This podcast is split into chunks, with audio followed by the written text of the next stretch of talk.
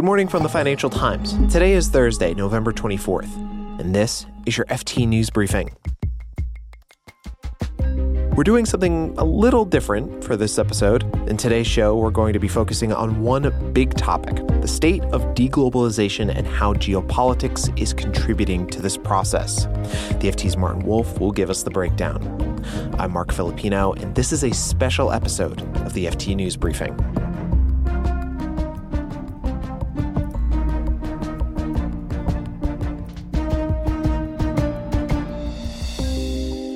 There are concerns that the world is becoming a less global place. And what I mean by that is that more and more countries are pulling back on global trade. And there are a lot of examples that back up that theory. Donald Trump started a trade war with China. The COVID 19 pandemic put supply chains to the test. And the war in Ukraine has gotten a lot of countries reconsidering how dependent they should be on Russian energy. This all points to a deglobalization movement, one where power is fractured and countries turn within for their needs rather than relying on other countries. The FT's chief economics commentator, Martin Wolf, recently wrote about the state of globalization, and he joins me now. Hi, Martin. Hi, good to be with you. So, the column you wrote is specifically about the politics behind globalization. What's your core thesis here? Well, there are two ways of thinking about the politics. There's what I call um, small bore protectionism. Some of it can be quite big. Namely, there are domestic interests which have been very adversely affected or feel they've been very adversely affected by trade, and they want action to do something about it. The biggest example was Donald Trump's trade policy, which was not actually addressed at anything big strategically. It was addressed to rectify trade imbalances.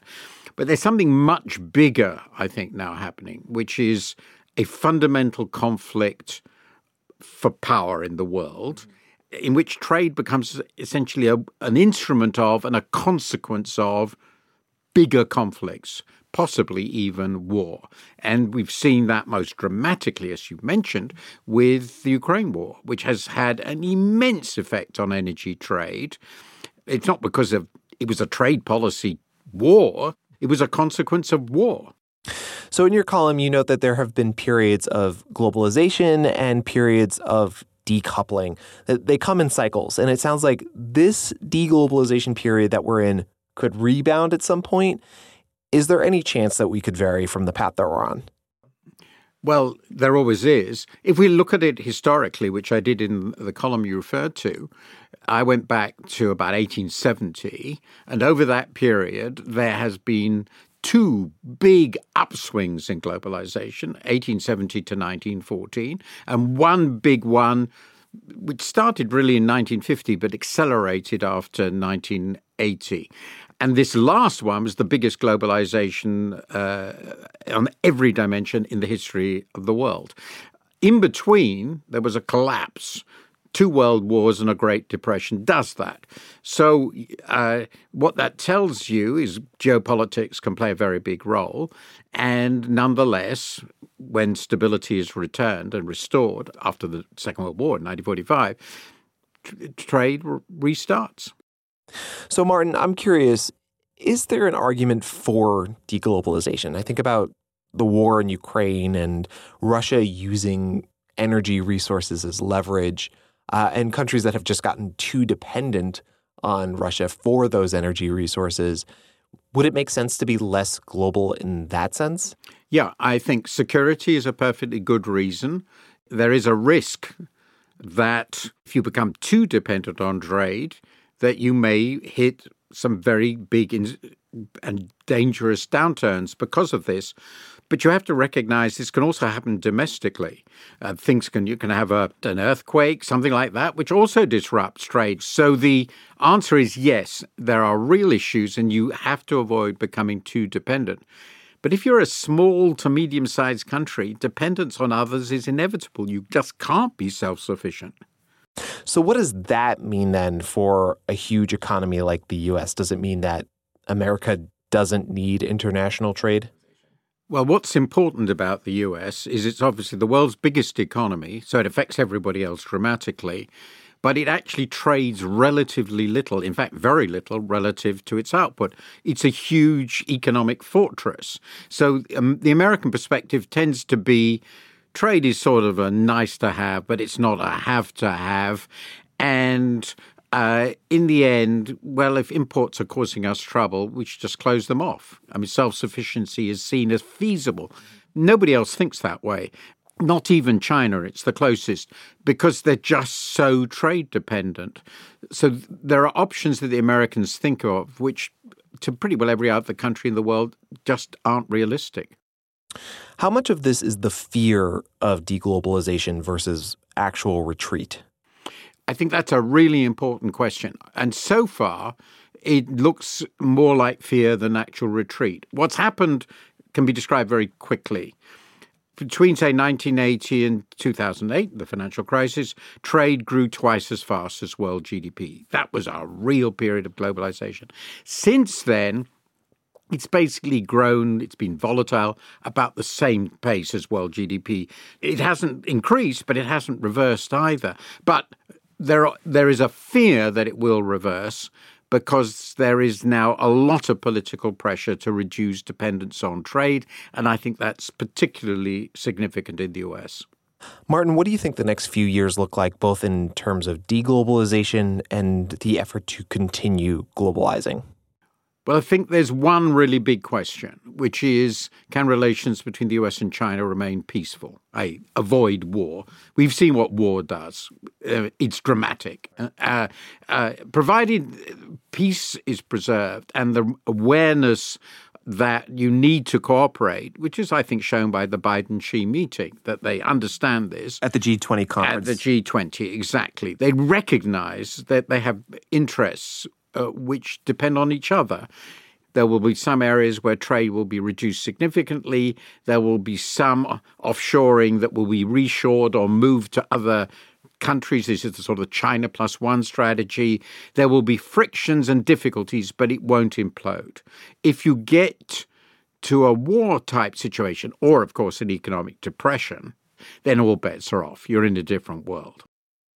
Does the US, does does Russia, does China actually want a more globalized world or are they just more concerned about being the, the dominant power?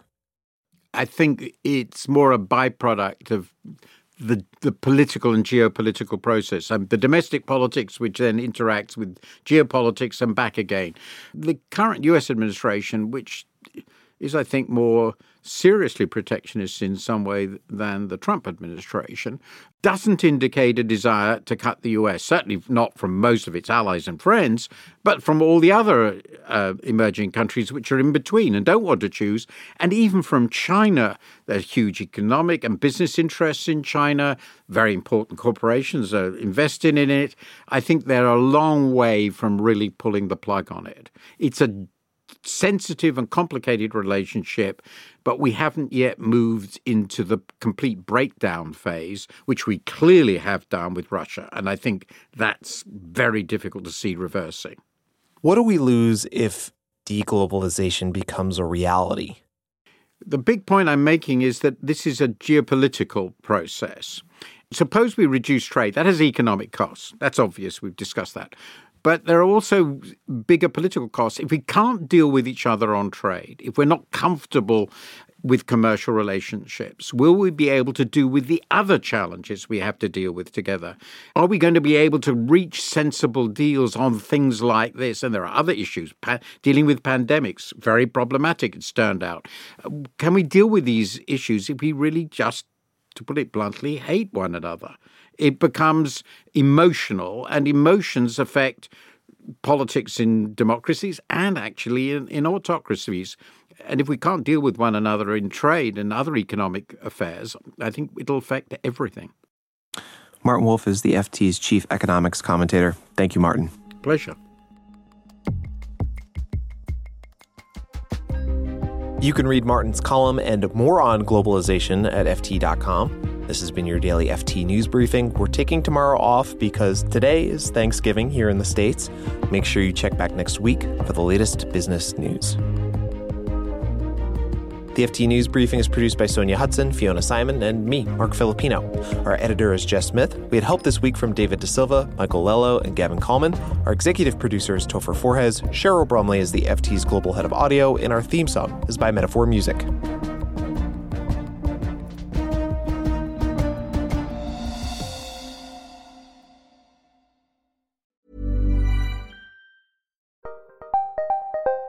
Did you know the Capital Ideas podcast now has a new monthly edition hosted by Capital Group CEO Mike Gitlin? Through the words and experiences of investment professionals, you'll discover who was their best mentor, what's a mistake they made that changed their approach, and how do they find their next great idea. Subscribe wherever you get your podcasts. Published by American Funds Distributors, Inc. Support for this podcast and the following message come from Corient. Corient provides wealth management services centered around you. As one of the largest integrated fee only registered investment advisors in the U.S., Corient has experienced teams who can craft custom solutions designed to help you reach your financial goals, no matter how complex. Real wealth requires real solutions. Connect with a wealth advisor today at Corient.com. That's Corient.com.